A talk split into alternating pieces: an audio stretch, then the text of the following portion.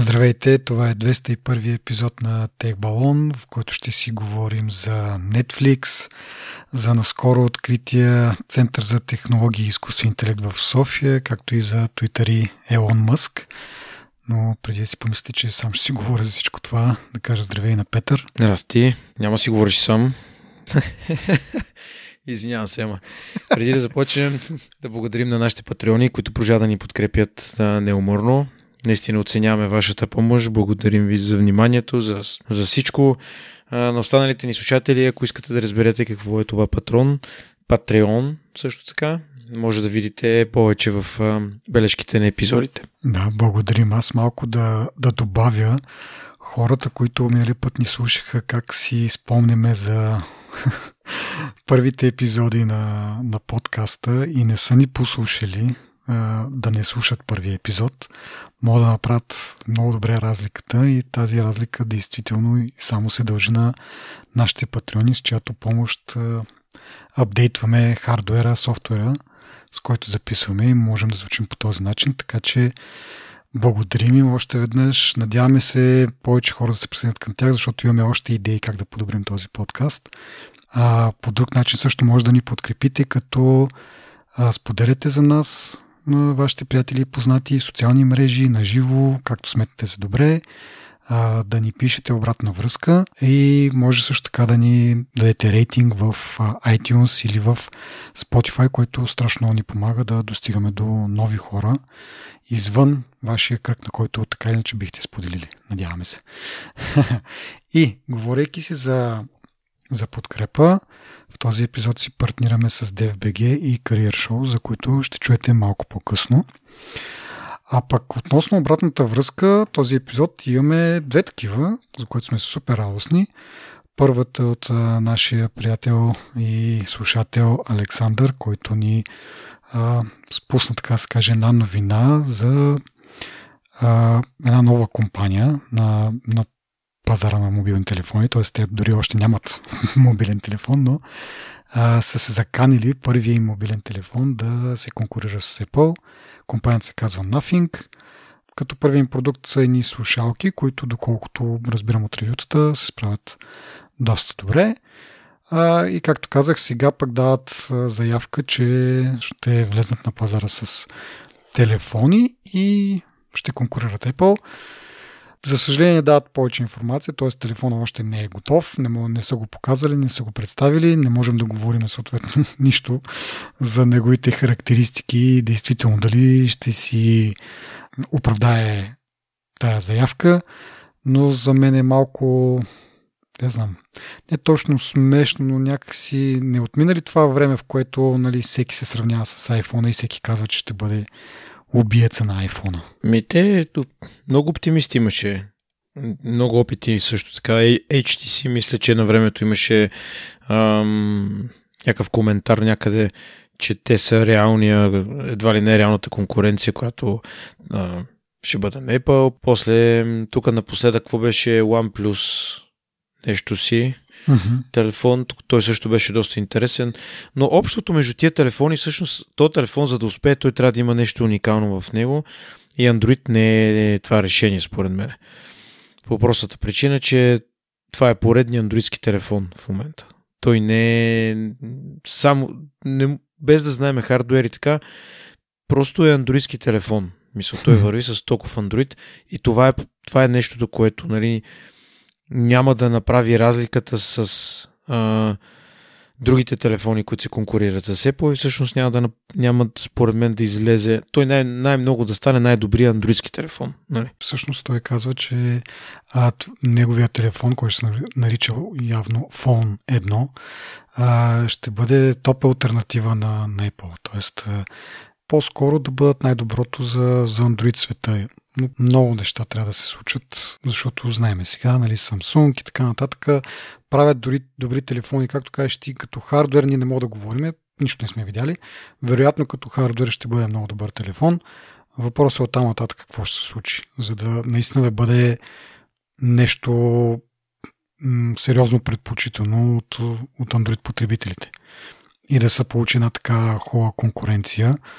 А, защото има го и това нещо другото, когато ние сравняваме Apple-ските телефони, то е един телефон с андроидски телефони, които са много. И няма един отличителен така. Сега има някакви флагшипи от, от Samsung и от кой друг вече май-май не останаха много. А, но, но има, нали, борец там за, за светлина под, под слънцето. А, но няма може би това те искат да, да, да избутат всички други от Android пазара и да, да, да има такава дуопол. Нали, iPhone и този Phone 1. И за само за тях да се говори, всички други да са средния клас и надолу. Ма, да, да почакаме да видим какво ще, какво ще покаже човека а, и дали наистина ще му стигнат силите за това, защото малко или много пак трябва да промени мнението или да, да привлече вниманието на, на доста хора това нещо да се случи. И нали, на, на Apple им е доста по-лесно, защото всеки, който търси Apple, той си купува iPhone, нали? няма други. Докато има хора, които като търсят Android, имат много по-голям избор. Сложно е там да си а, така да се откроиш от сталото. И точно там си проличава всъщност фенството, защото точно там си купуват. Тогава в тия случаи хората си купуват телефони според марката, нали? Не според... Така, така си мисля, де. Ако не съм прав, нека ме поправят слушателите. Но... Да, така. Добре. Продължаваме с следващото писмо от наш слушател. Миналия път аз доста така сериозно помолих да, да, да ни пишат хората, които евентуално чакат Touch ID да се появи обратно в, в iPhone-а. И един слушател се отзова, написал ни е доста така дълъг имейл, не само за Touch ID, за много други теми, които аз сега тук съм самаризирал. Неговото име е Петър, надаши сте. А, но така, неговото съобщение е следното. Здравейте, реших да ви пиша относно Touch ID Face ID. Моите размисли по темата са, че всъщност Touch ID е много ненадежно, защото можеш много лесно да загубиш този фактор. Тук малко черен хумор такова, макар и временно в по-добрия случай. Добре, окей. Да се надяваме, че на никой не му, няма да му случи това. Но а, той продължава, че може би в по-голямо устройство, като компютър или таблет, а, знач... има значение, може би има значение ъгъла, под който камерата вижда лицето и съответно не винаги може би да го вижда по оптималния начин за разпознаване. Не знам, аз така като си стоя пред компютъра и си го гледам компютъра, лицето ми е точно срещу него, както и към телефона. Сега вярно е това, което той казва, че с телефона лесно може да коригираш, ако нещо не те разпознае, може да го мръднеш малко и да се опита втори път, докато пък ми, си мръднеш главата, бе, като си срещу компютъра, нали, смисъл, за да те вижда малко по-добре.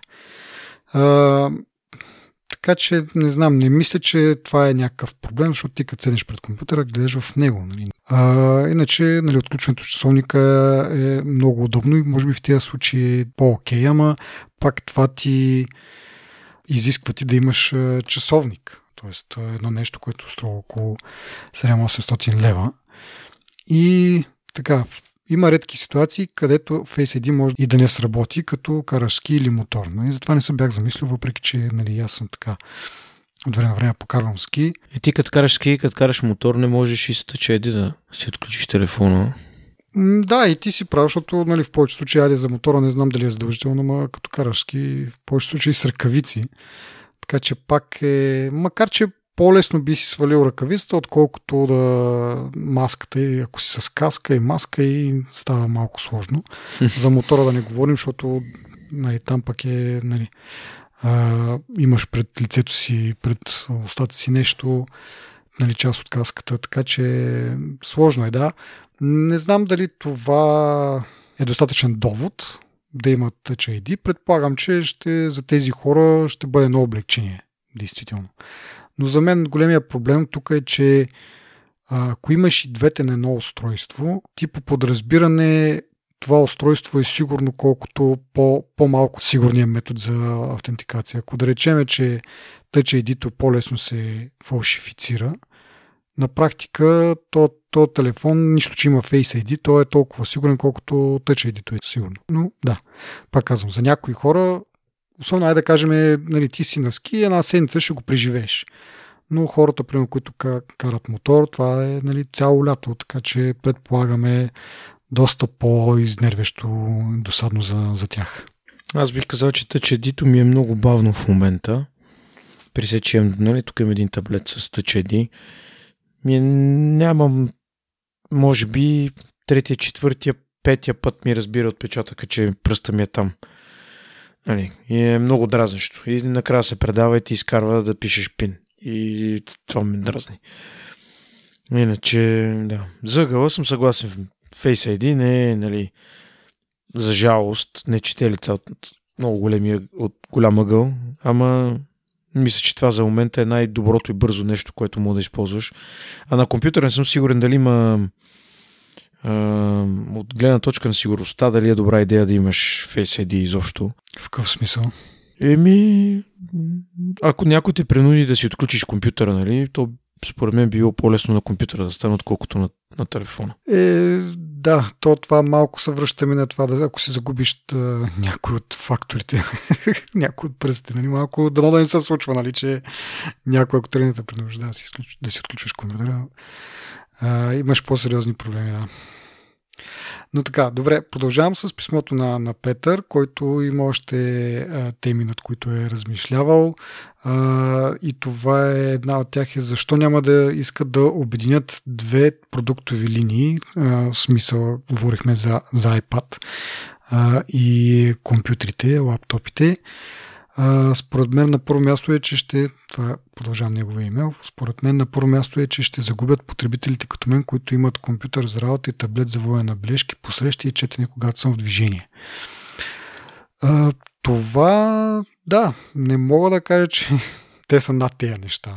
Според мен съществува някаква такава калкулация някъде там в някой Excel а, файл, колко продажби ще загубят на едно или друго устройство, ако направят ако обединят по някакъв начин на iPad и, и, и лаптопите.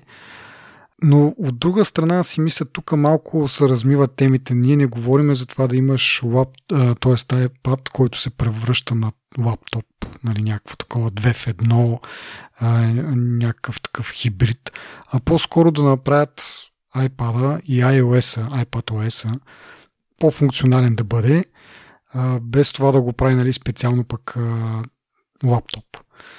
Макар, че нали, в крайна сметка да, ще иземе някои функции на, на лаптопа и някои хора ще решат, че нямат нужда от лаптоп и, и няма да си купят лаптоп, което нали, ще е минус финансов за, за Apple.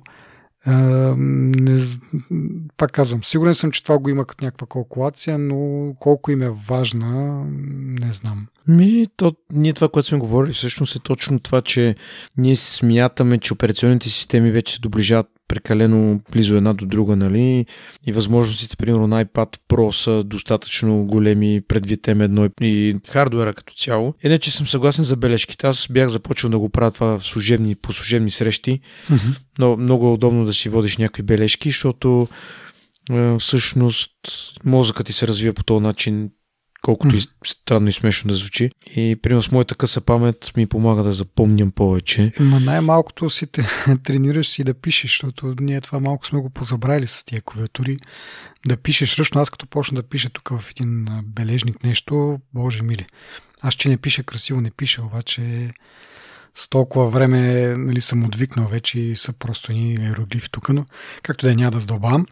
А, да, продължавам с а, писмото на Петър, който има един друг довод за обединяването между таблетите и, и лаптопите, че ще изглеждат малко като последователи на Microsoft с техния сервис. Тук не съм съгласен с него, защото Apple никога не са се свинили да, да навлезнат в някакъв пазар. Нищо, че, нали, смисъл, арогантно се държат понякога, е, приписвайки си някакви неща или поне така звучат, че се едно те се го измисли това нещо, което сега ни го представят. Но ние много добре знаем, че тяхната идеология, така да кажа, или стратегия е те да навлизат на пазари, когато могат да допренесат значително към тях, което означава, че вече пазара го има. Даденото нещо някой се е сетил първи за него, просто Apple го прави по-добре от тях. Така че в случая не мисля, че биха, нали, това би ги притесняло, че ще изглеждат като някакви, които копират от Surface. По-скоро ще са направили нещо, което Surface се опитва да направи, просто те са го направили както трябва. Те, като кажеш, понякога се държат арогантно. Всъщност те ти, каз... те ти казват, ние и мислим, че така е правилно и, и ти какво мислиш, няма никакво значение, нали? Да, да. Добре. И продължавам последната тема, която Петър е засегнал. Само да кажа, Петър, нашия слушател, не Петър от подкаста, водещия. Не аз. да, не. Та, а, последната тема от неговото писмо е за стриминг услугите.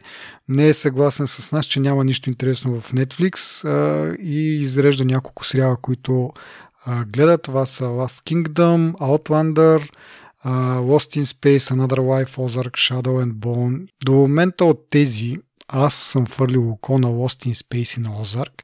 Седят ми в, там в листа за, за изглеждане някога, когато не знам, когато съм в настроение да, да започвам някакви нови сериали.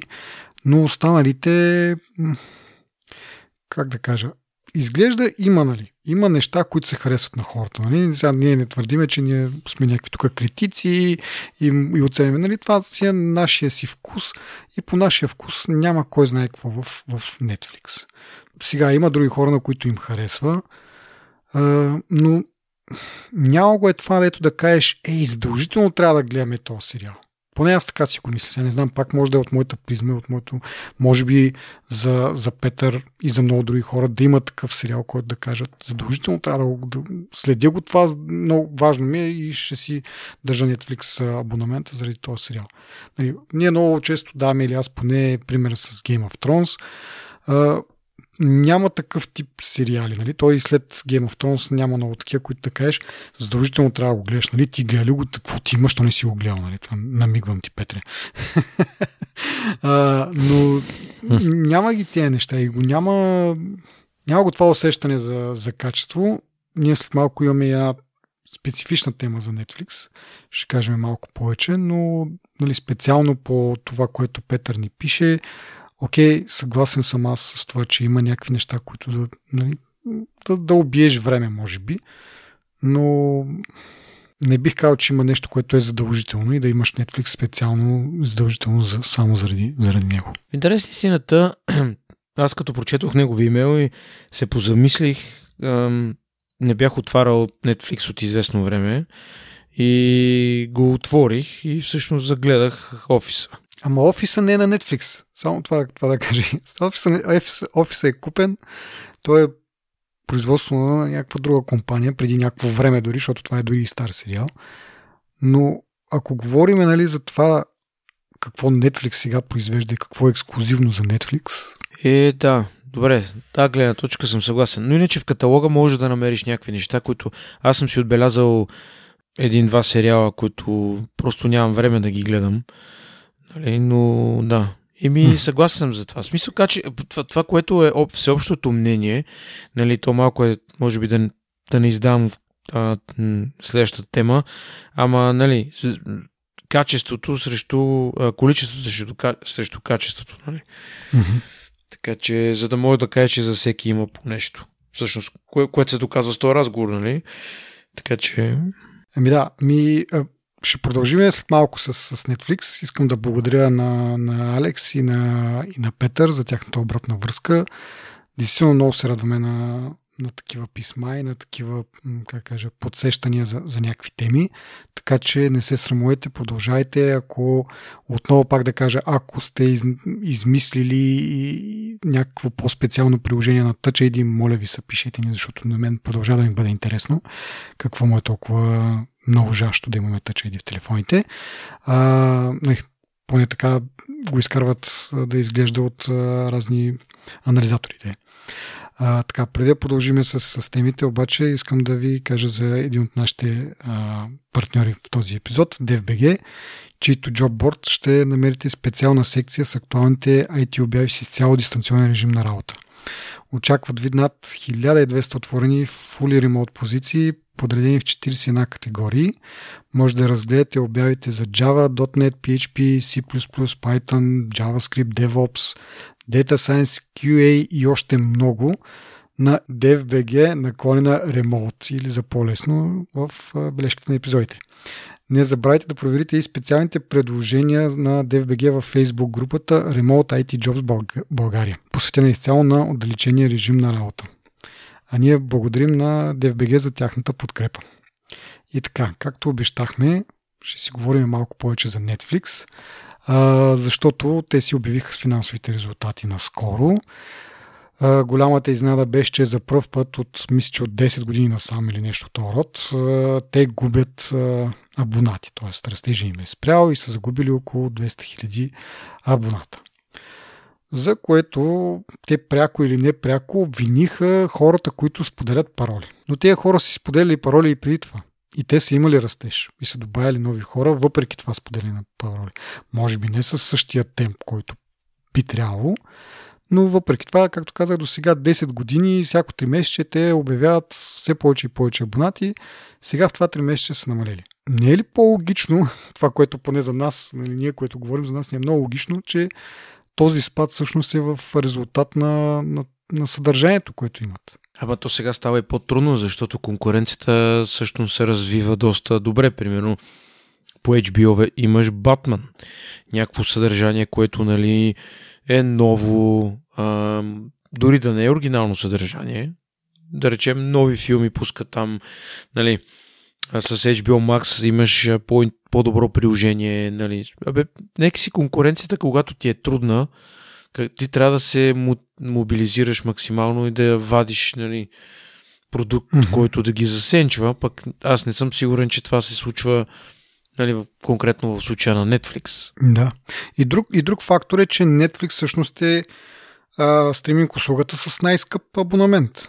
Мисъл, ако искаш 4К и така нататък, това си 20-21 лева, нали така, нашия пазар. Докато HBO Max е, мисля, че всъщност 4 евро накрая става там, ако не си... 4 евро имаше промоция някаква. Да, да. отдаваш на абона, дра, дра, mm. значи 8 лева, окей. Okay. И това е другото интересно, ли, че в HBO нямаш ниво, което е примерно не HD, пък другото е HD, пък третото е 4K и така нататък. Да, някои филми не са, не са 4K но и в Netflix не всичко е 4К. Така че ти дори да си платил най-скъпия абонамент, а, нали, не е задължително да имаш 4К. Мисля, че най-ефтиния излизаше около 11, не, не съм много сигурен, но 11-12 лева на Netflix. Така че дори да си избереш а, абонамент, в който нямаш а, 4К качество, дори не знам дали е HD, мисля, че беше доста смотана оферта, HBO-то пак ти е по-ефтино.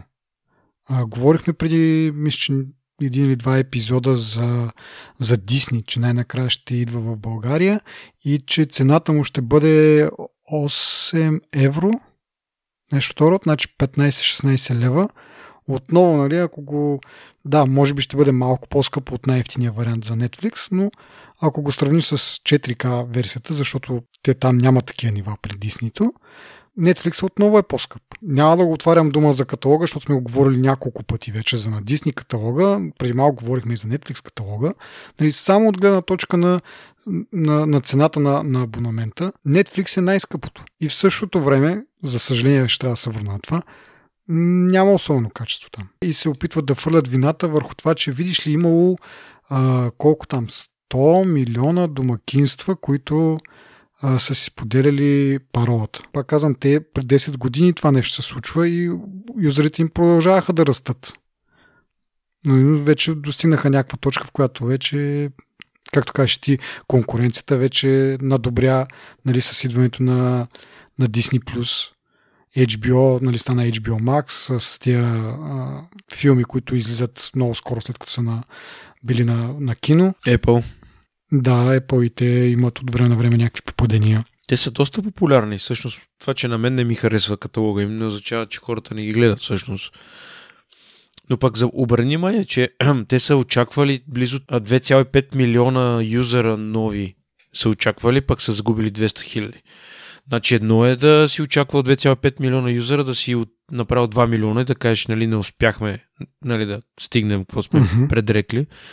Едно е, нали, това са плюс 2, 2,5 милиона, те са на минус 200 хиляди, което е нещо много сериозно се е объркало. И не може да кажа, че това е заради споделените пароли, по простата причина, че ти имаше много очакване. Ти, те, те вчера ли са разбрали, че им се споделят паролите хората?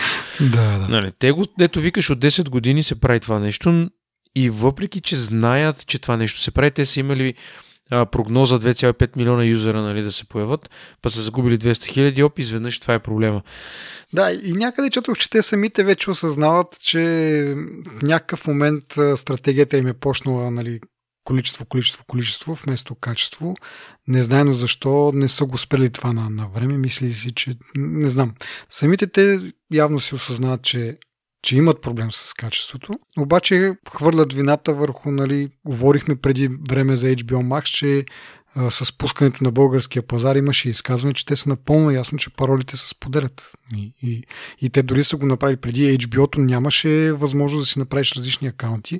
И беше тъпо, защото нали, един акаунт реално го ползват няколко човека, там са не, че имаш някакъв алгоритъм за препоръчване, например, какво си си запазил да гледаш, докъде си стигнал да гледаш дадено нещо, всички, които ползват този акаунт, могат да го видят и беше малко тъпичко. HBO Max имаш възможност да си създадеш отделни акаунти и на тях им е пределно ясно, че това ще вдигне а, нали, нивото на, на споделяне на пароли. Но те са наясно с, с това и просто го приемат като част от бизнеса и продължават напред.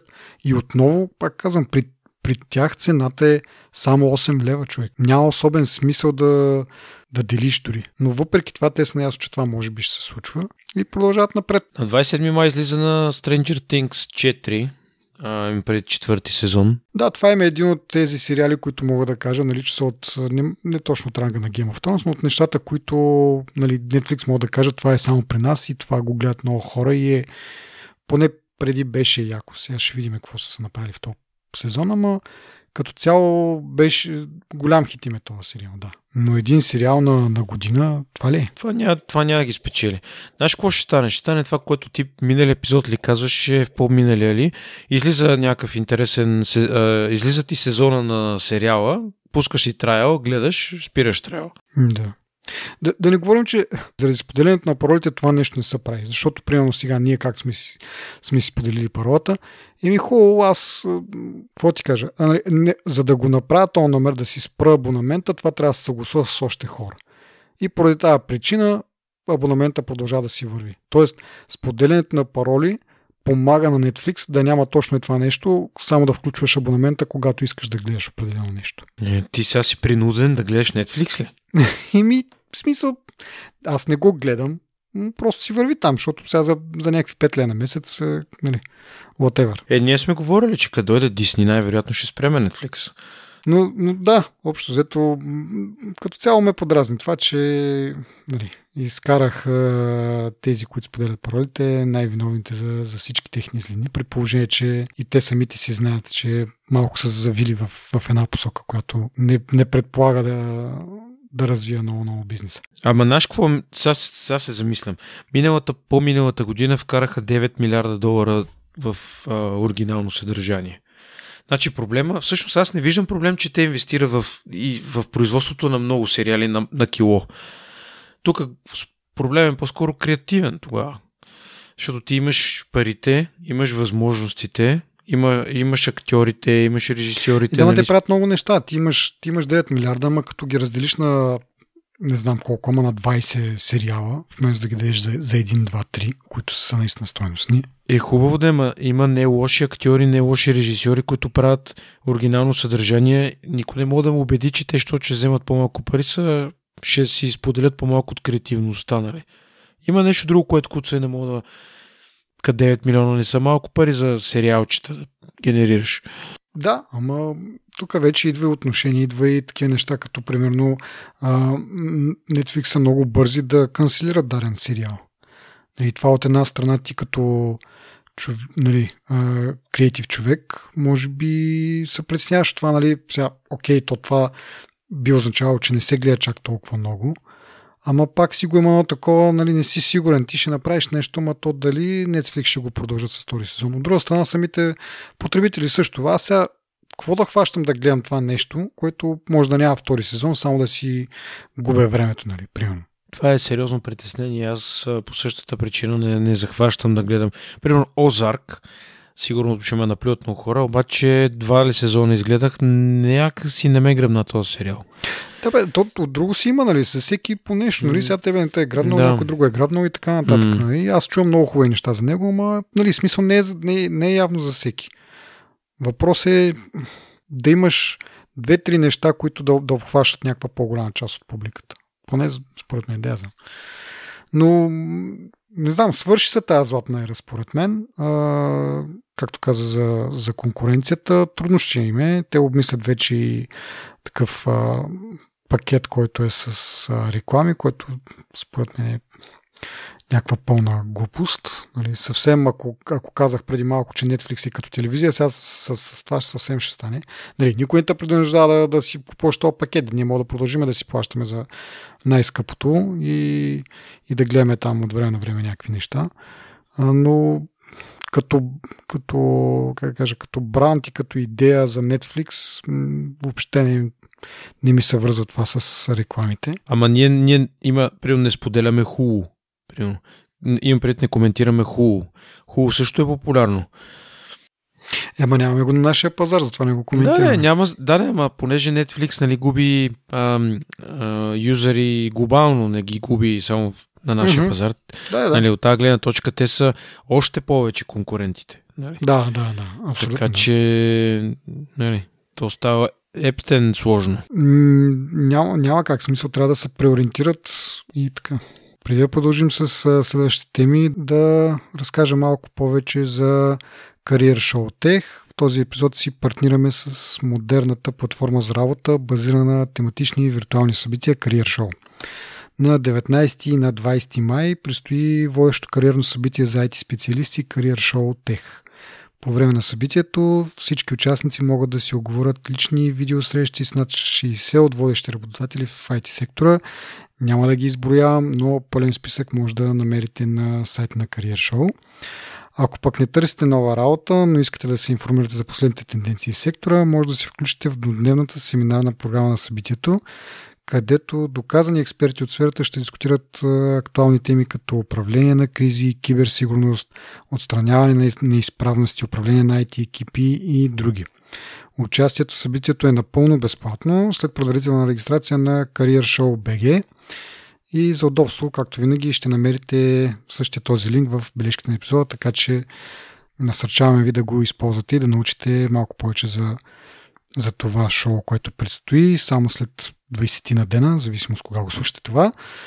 Нашите благодарности към Career Show Tech за тяхната подкрепа. Продължаваме с следващата тема, която е от България. В София се откри Световен център за технологии и изкуствен интелект. Ние дори бяхме поканени на откриването, но за съжаление нямаше как да присъстваме.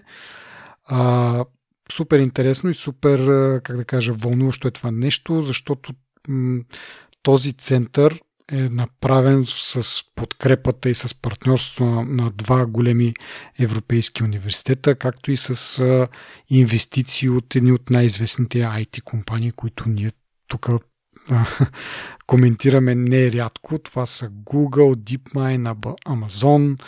Българското правителство дори а, ще вложи 170 милиона в период от а, 10 години. Това ще бъде подразделение на, специално подразделение на, на Софийския университет.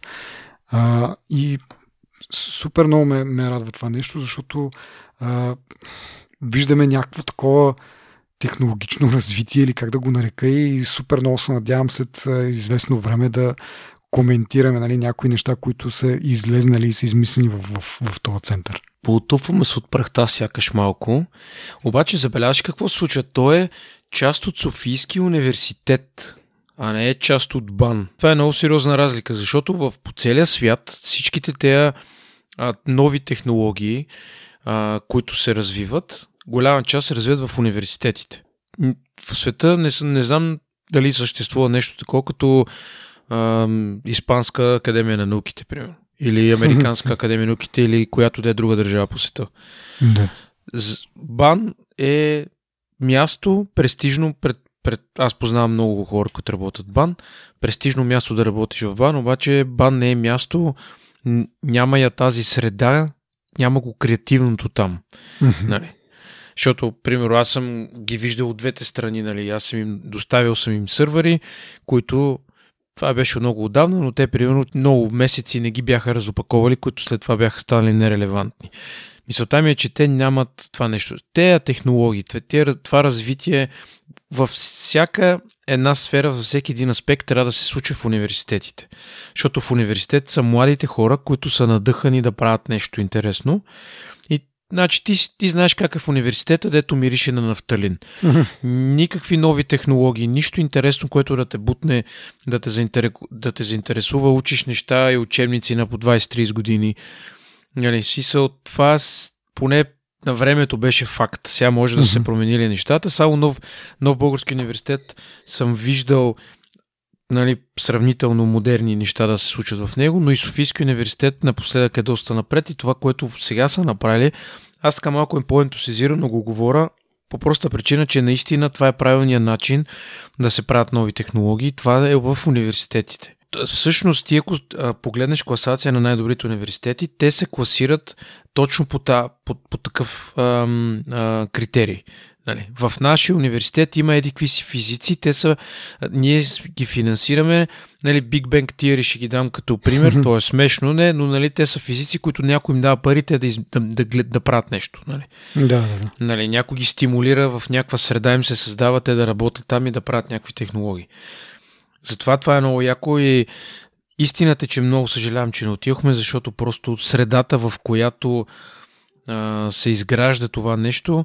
Ние имаме почвата, има ги и семките, имам предвид студенти и хора, които нали, са, интересуват се от тия технологии така, но някакси две, двата компонента не се събират в едно. Нали.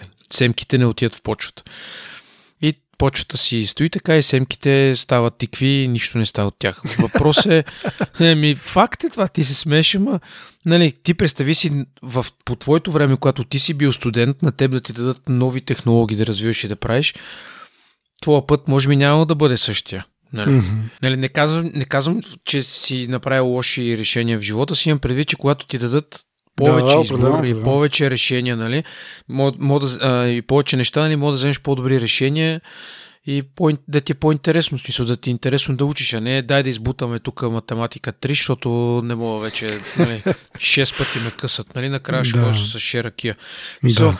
нали, много е готино това, честно смисъл. И муквам тук, кажи ти нещо по въпроса. Не, не, няма какво. Аз съм съгласен с теб. Действително супер яко, че най-накрая нещо такова се случва пак да кажа, нали, ще чакаме да и не е някаква куртуазия и действително очаквам от този университет или от това подразделение на Софийския университет да излезнат някакви много интересни неща, които наистина да коментираме в, този подкаст. Защото ние виждаме, нали, има, има хора, има в България, които създават стартъпи, стават известни стартъпи много, с много полезни неща от тях излизат и ние от време на време говорим за тях. И, и сме имали разговори помежду си нали, за, за някакви такива инициативи, които някакви хора подемат. Обаче го няма то, няма го това гръб, нали, всичко е сами си правят, сами си търсят и няма, няма е тази култура, както е, нали, сме свикнали да виждаме в щатите предимно. И с а, този център наистина се надявам това да се промени и тези хора, които имат такива някакви странни и готини идеи, да намерят там почва, да, да ги реализират. И ако това нещо потръгне, те 170 милиона до година може да са 370. Не до година, ми имам пред във времето Ама да не, те си, имат, те си имат и други нали, спонсори, или как да ги нарека, както казах, Google, Amazon и така нататък. Те влагат също не малко пари за, за някакъв по-кратък период от време, така че те в процеса на това, на съществуването на този център, те ще намират дали от същите компании ще намират смисъл да инвестират повече и повече или ще намират нови компании, които да инвестират. Така че нали, да, да не разчитаме пак всичко само на държавата. Аз това ми е хубаво, държавата дава и това е най-голям. А, най- чакай, чакай, аз друго парче. Ням, аз го казах по така, но наистина си прав, че не го спонсорира само държавата. Имах друго предвид. Имах предвид, ако това нещо се развие, парите, които тези хора получават за, като защото това е някакво подпомагане, да речеме, uh-huh. нали, като, не е спонсорство, а нали, някой им дава пари да правят нещо. Uh-huh. Имах предвид, че във времето да се докаже то център, че може да, да изкарва продукти и те хора, които са инвестирали да речеме 170 милиона общо, след няколко години да осъзнаят, че има възвръщаемост на тия пари, да инвестират още повече пари. Uh-huh. Това имам предвид. А, нали, Да. Не казвам от държавата да дойдат, грешно се изразих наистина, но да дойдат от, а, а, примерно, от, а, нали, ще се включи Microsoft, а, ще се Мгм. включи Apple, може би те няма да имат интерес от такива работи, но някаква друга голяма компания, тя също ще дойде и ще каже, «Бе, ето виж тук Google направиха еди какво си, те, нали, имаме тук почва. Това е малка стъпка, която трябва да се направи, за да, нали, за да почнеш да тичаш, тичаш първо бавно и после бързо. Нали. В смисъл, нали, не почнеш от 0 на, до 100. Така, добре, продължаваме с други, не чак толкова, може би, важни новини за, за България, обаче поне за първите няколко с малко смешни, мога да кажа. А, това е, че Мета ще иска 47.5% такса от всички неща, които се продават в нейната метавселена, а, което, както казах, малко ми е смешно, защото много мрънкаха срещу 30% на Apple, а иронията сега е, че те искат почти 50%, защото видиш ли 30% за, за това, че развиваш нещо за техния продукт очилата и още а, 17.5% за това, че си го продал през техния магазин. Така, продължавам нататъка с а, малко от рубриката, която миналия път а, установихме, така да се каже на, на шега малко, от това какво са направили Apple и сега Google го копират. Отново пак да държа да кажа, че това не е с цел да им се подиграме, видите ли, те плагиатстват, но просто за да не обясняваме наново какво точно са направили, предполагаме, че вече знаете какво Apple са свършили и това е подобно на него. В случая Google Play също ще има а, такива етикети с това какво, каква информация дадено приложение ще изисква а, и какво ще я прави тази информация, още преди да сте инсталирали приложението. А, нали, Apple вече го направиха преди, не знам, няколко месеца, година, нямам спомен вече е такъв ясен. Google сега го правят. Общо между двете е това, че освен нали, основната им идея, която а, са заявили, е, че тези етикети няма как да, да се проследят дали са истински. Тоест, разработчика може да си пише нещо там за какво ползва информацията и каква информация изисква, но няма практически начин лесен това нещо да се провери а, на, в мащабите, в които нали, оперират Apple и, и, и Google. Нали, Няма как да имаш милиони и милиони приложения и за всичките някакси да провериш какво се случва с тази информация, защото ти веднъж като, като разработчик, като я извлечеш и какво правиш с нея е много трудно проследимо. И оттам нататък целият смисъл от тези етикети някакси се загуби, защото всеки може да си напише каквото си иска и няма, няма последствия, ако е излагал. Или по-скоро, нали, тук там ще има някои случаи, така единични случаи, в които като се разбере нещо, че не е както трябва, ще се вдигне някаква врява, ще се напишат две-три новини и, и това е. Но за масата а, приложения това няма да се случи съответно всеки може да прави каквото си иска. Е интересно защо като имплементира така функция, няма и хора, които да следят за... М- това е много странно. Хора ли няма го- как човек, това, това са много хора. Ти, ти, аз не знам, къ, нали, не съм гледал наскоро колко хиляди работника имат и Google и Apple, ама колкото и да имат, дори да ги, двойно да ги, да ги увеличат, пак според мен няма как, защото това нещо, веднъж аз като съм получил информацията, нали, представи сега, че съм разработчик, аз като съм я получил, ти как ще го разбереш аз какво правя с нея? Нали, смисъл, това са на, на, на прага на някакви такива разследвания, нали, мисля, аз ползвам някакво SDK на някаква друга компания, която събира нали, данни за местоположение и така нататък. Говорили сме няколко пъти за такива приложения, нали, които чрез. SDK чуждо тази информация се събира и накрая отива при някакъв дейта брокер, който пък я продава на някаква друга компания и така нататък. Ти какъв ресурс трябва да имаш да го проследиш всичкото това? И пак казвам, нали, за едно-две приложения, окей, ще се напънеш, ще го направиш с някакъв екип от 10-20 човека. Ама това са милиони и милиони приложения. Би, би мога в това, което казваш, наистина не е много лесно, ама... Смисъл, някой трябва да носи някаква отговорност и да има... Защото в един момент то се обезмисля всичко това. Защото ти казваш, нали, как мога да следиш толкова много а, хора, които работят с тази информация. И всъщност ние с тебе даже сме говорили за... Ей, как ми скочи от главата това на Европейския съюз. В смисъл, това е само казваш, да, ти си, нали, комплайанс и съседи, какво си, обаче това на тебе как ти решава а, проблема, нали? В смисъл, GDPR, нали, това ми скочи от главата. В смисъл, как, как го следиш, как ми... Това тогава какъв е смисъл от всичко? В такъв смисъл, а, в такъв случай. Ми, не, GDPR според мен има някакъв по-добър начин за проследяване. В смисъл ти като потребител, като си поискаш там данните ти се изтрият, ако не се случи, може да вдигнеш някакъв кейс, нали? но пак са разчита са ти да си достатъчно мотивиран да го направи всичкото това да ти се занимава. А, не знам за GDPR как точно случват нещата. Там мисля, че нали, има и като се случи някакъв хак, те неща не, не остават скрити дълго време, трябва да се докладва и да се вземат мерки и така нататък. И така нататък. Малко по-различно е, поне според мен. Това с тези етикети, пак казвам, това е не, не оплювам само Google. При Apple е по същия начин. Нямат как да ги проверят тези неща. Казват, нали, той разработчик декларира, че тези неща са верни Нали, съответно, ако го фанат, че лъжи, там могат да му махнат приложението от App Store и така нататък, но пак се стига до това кога, кой и как ще го фанат. Нали, пак казвам, ще фанат двама, трима, четирима, петима, а останалите милиони приложения, нали, ако не си някакъв хай левел такъв, такова приложение, нали, което е в топ чартовете, според мен е, на никой не му пука. Какво правиш? Те даже за тези деца от топ чартовете нали, сме говорили, че за някои са откровенни измами.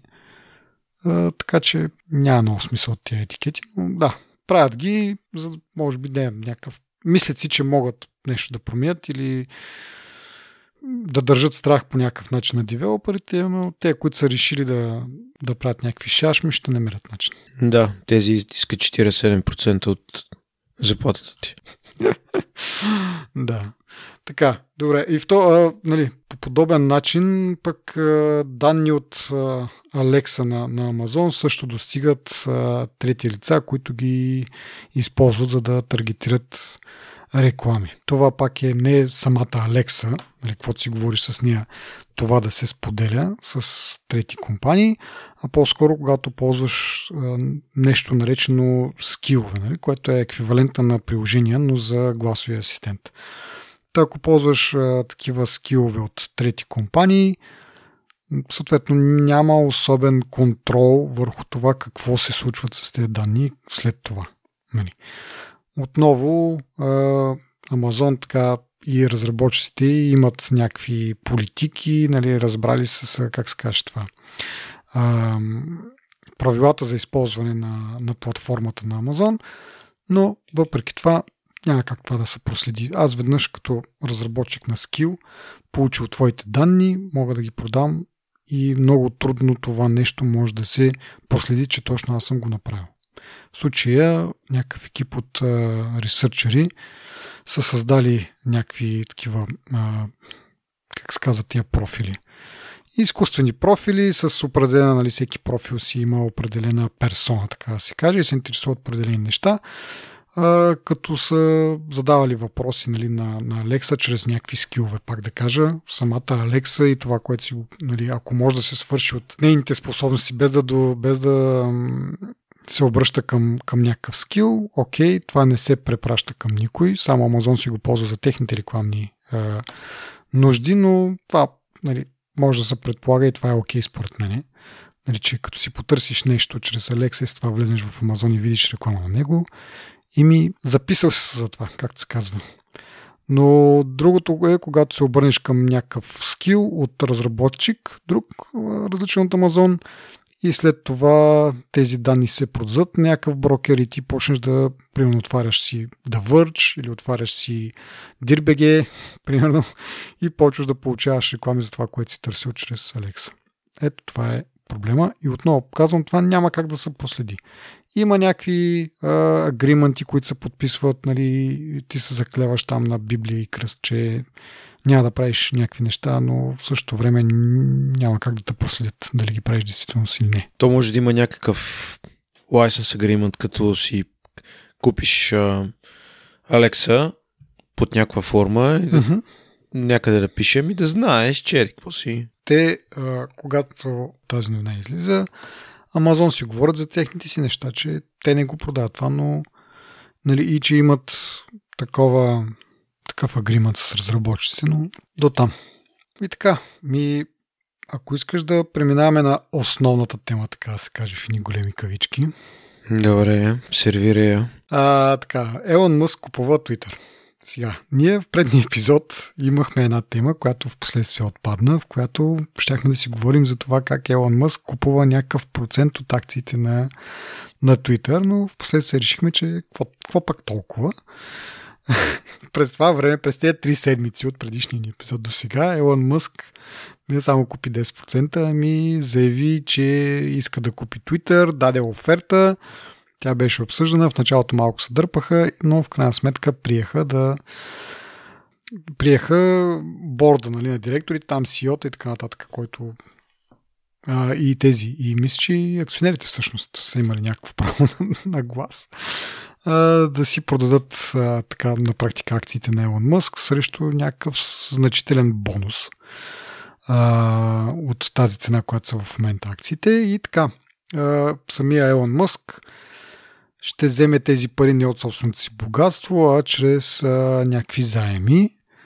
А, там интересното е, че залога срещу тези заеми е, са акциите, които той притежава в Тесла и условието е, че ако те паднат под 700 долара, нещо там трябва да ги продаде, за да може да си покрие а, заема и така нататък. Което според мен е малко опасно и интересно в същото време, че той сега е високо мотивиран. Не, че преди това не е, но сега е изключително много е мотивиран акциите на Тесла да не, да не падат. И ми е много интересно какви а, глупости ще измисли да прави, защото той е малко така не си попълва в Твитър, даже го осъдиха, мисля, че да, да не може да твитва определени неща, което по принцип си е по закон така или иначе, но на, той има някакво специално такова специални лимити сложени, че нали, за Тесла не мога да твитва. Не знам дали въобще или някакви определени теми, или че трябва да минава през някакво одобрение неговите твитове за Тесла, но е много странно тази ситуацията. Но така де, ти си по-големия фен на, на Елон Мъск от нас двамата. Та, ако искаш ти да кажеш как се строя този ход? Какво виждаш в него? Оф, това е много е странно. Аз си мислех за това нещо, особено за тия гаранции за акциите на Тесла. Това е нещо, което Twitter, хубаво, Twitter си е Twitter, ама Тесла не е ли нещо по-сериозно като цяло? Мисля, не е ли нещо, което има по-голям, оставя по-голяма следа нали, в света в момента, отколкото Twitter. Twitter е, може би, втората популярна, третата или вече четвъртата с TikTok и Instagram. нали, кой знае, може и пета, шеста ден, нали? Дори не е... Поредната, не, в смисъл една от известните със сигурност, но просто е една да, социална да. мрежа. Нали? Ама искам да кажа, че Тесло имат много по-голям а, такъв принос за развитието на технологии, за, като цяло, за много неща, нали? И ти да рискуваш акциите си в компания, която всъщност е от този калибър, ми звучи много странно и много шано. Наистина той сега веро, че толкова много пари има, че не му пука, нали, мога да кажеш, че му е се тая, съмнявам се да му е се тая. Особено като говорим за Тесла, не, не знам какво да ти кажа. Смисъл, много е интересно. Те вече взеха да го габаркат, нали, а, че нали, трият, в смисъл, правят му скриншот на някакъв твит, изтриват неговия текст, пишат, примерно, следващото нещо, което си купа е едностаен или тристаен в кръстова вада. Ли? Това видях днес. Мисъл, не мога да, кажа, не мога да кажа какво ще стане. А, гледах някаква безумно огромна цифра ония ден, че по един милион човека на ден или на някакво много кратко време ми се стори печели като фолуари в Twitter. На ден? Не, Един милион. На ден, да. Това е абсурдно е, човек. Смисъл, сигурно Джо Роган му е завидял много, нали? Ама той това, сега не знам дали то, този един милион, тези един милион човека му го последват в Twitter заради това, че той е купил Twitter. Нали? Смисъл, това ли е? До, доста скъпо му излиза да си набавя нали, фолуари.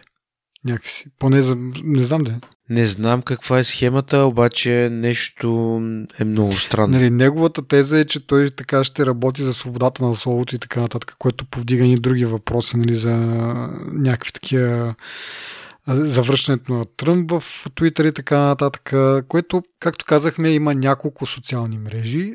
Twitter, вярно е специална в гледна точка на това, че много се различава нали, от Facebook и от Instagram. Там е доста, доста по-различно. Въпреки, че нали, както кажеш ти, четвърта, пета, шеста ли е по, по големина, в същото време като значение, може би, за, за някакви такива големи събития, които се случват и ем, доста по-сериозна социална мрежа, ако мога така да кажа. Нали? Нейният импакт е доста по-сериозен спрямо това колко потребители има.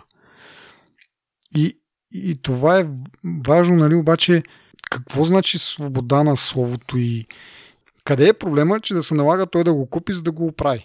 Нали, вярно, има някаква модерация, някакви хора са репортвани, биват блоквани и така нататък. Нали, пак да дам пример с, а, с Тръмп.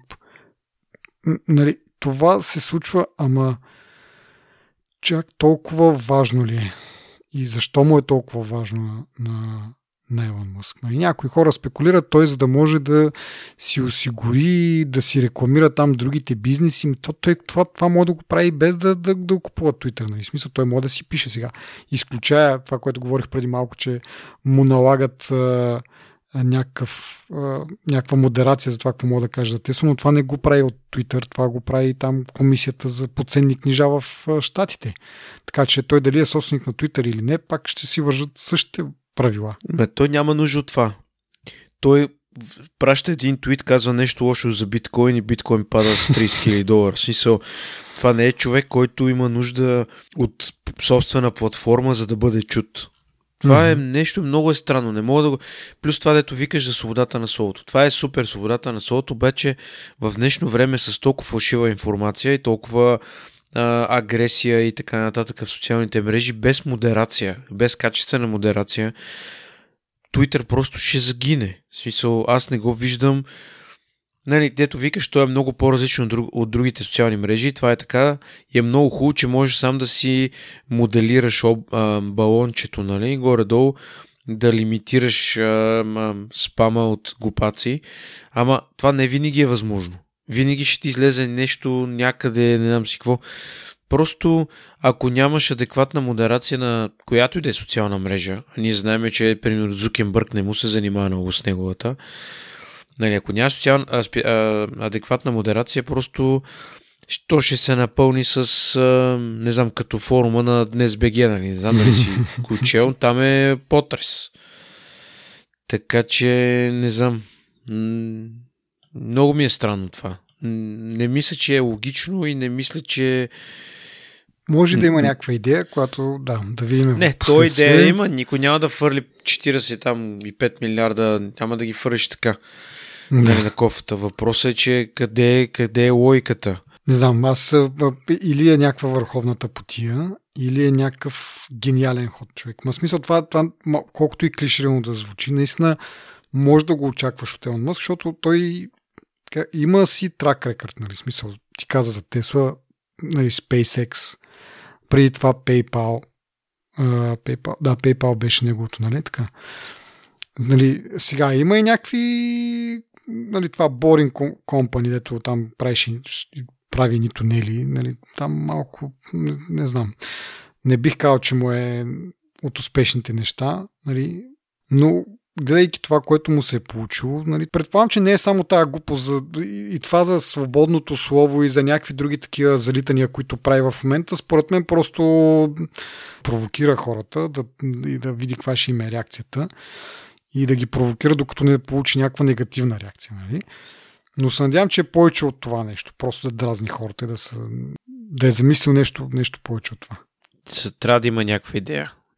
И то човек трябва да има някакви а, финансови съветници, според мен, защото просто добре, как го правиш това нещо? Не, нали, той каза, че щял да сложи едит копче на, на твитовете, не знам си какви други неща. Преди това още бил готов, тествали го и така нататък. Имаше някакви такива глупости още, когато беше взел само 10% от компанията. Преди това беше пускал там някакви анкети, искате ли да има едит бутон и така нататък. В същото време от сапорта на официалния там Twitter акаунт на сапорта на Twitter казва, ми ние работим по едит бутон, така че това не е вследствие на тази анкета, която Елон Мъск е пуснал. Нали? Още преди даже, той е пусна преди да се разбере, че има някакви там 10% от компанията или нещо второто. След това вече като стана ясно, нали, вече всички казаха, о, виждаш ето ти са 10%, той сега ще ги накара да има един бутон, не знам си какво, те ще го назначат в борда, той взе, че купи цялата компания, нали?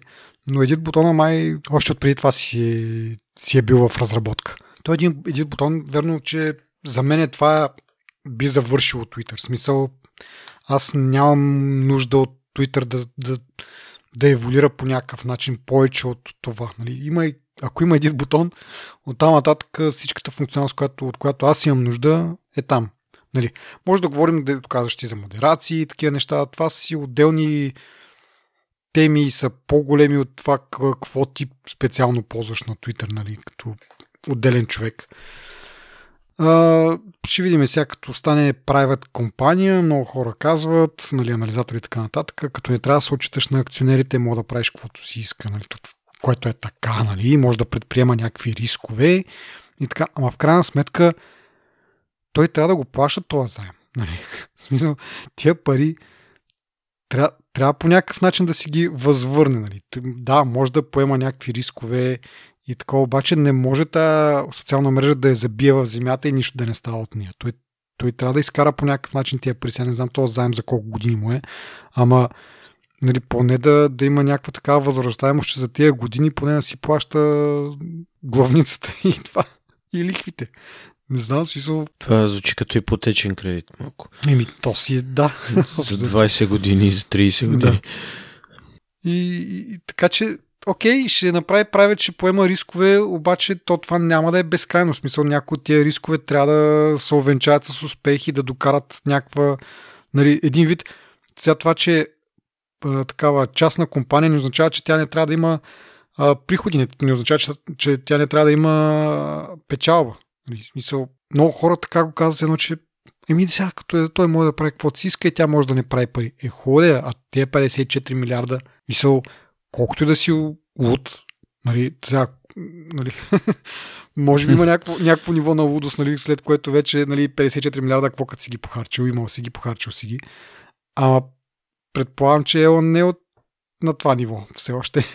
Не, това не е причината да даде 50 милиарда за Twitter. Въпросът е какво ще го прави. И се надявам да не го щупат много, защото Да, може би една от най, как да кажа, най-ярките примери за новина и за, за, за тема, в която нали, трябва просто да поживеем и да видим. Нали, просто нямаме никаква идея какво ще се случи и какво се случва в, в главата на Елон Мъск, така че наистина трябва да, да поизчакаме малко и да видим. Еми така, добре, благодарим на нашите слушатели. Благодарим на патреоните, които ни подкрепят финансово. Както казах в началото, може да ни подкрепите и по този начин или чрез а, споделяне на вашите приятели и познати и социални мрежи за съществуването на този подкаст. Ако нещо ни ви е харесало, пишете ни как можем да го подобрим или ни дайте идея за тема или пък ни напишете ревю в iTunes и в Spotify. Благодарим много и на нашите партньори DFBG и Career Show Tech. Чао, до следващия път. Чао.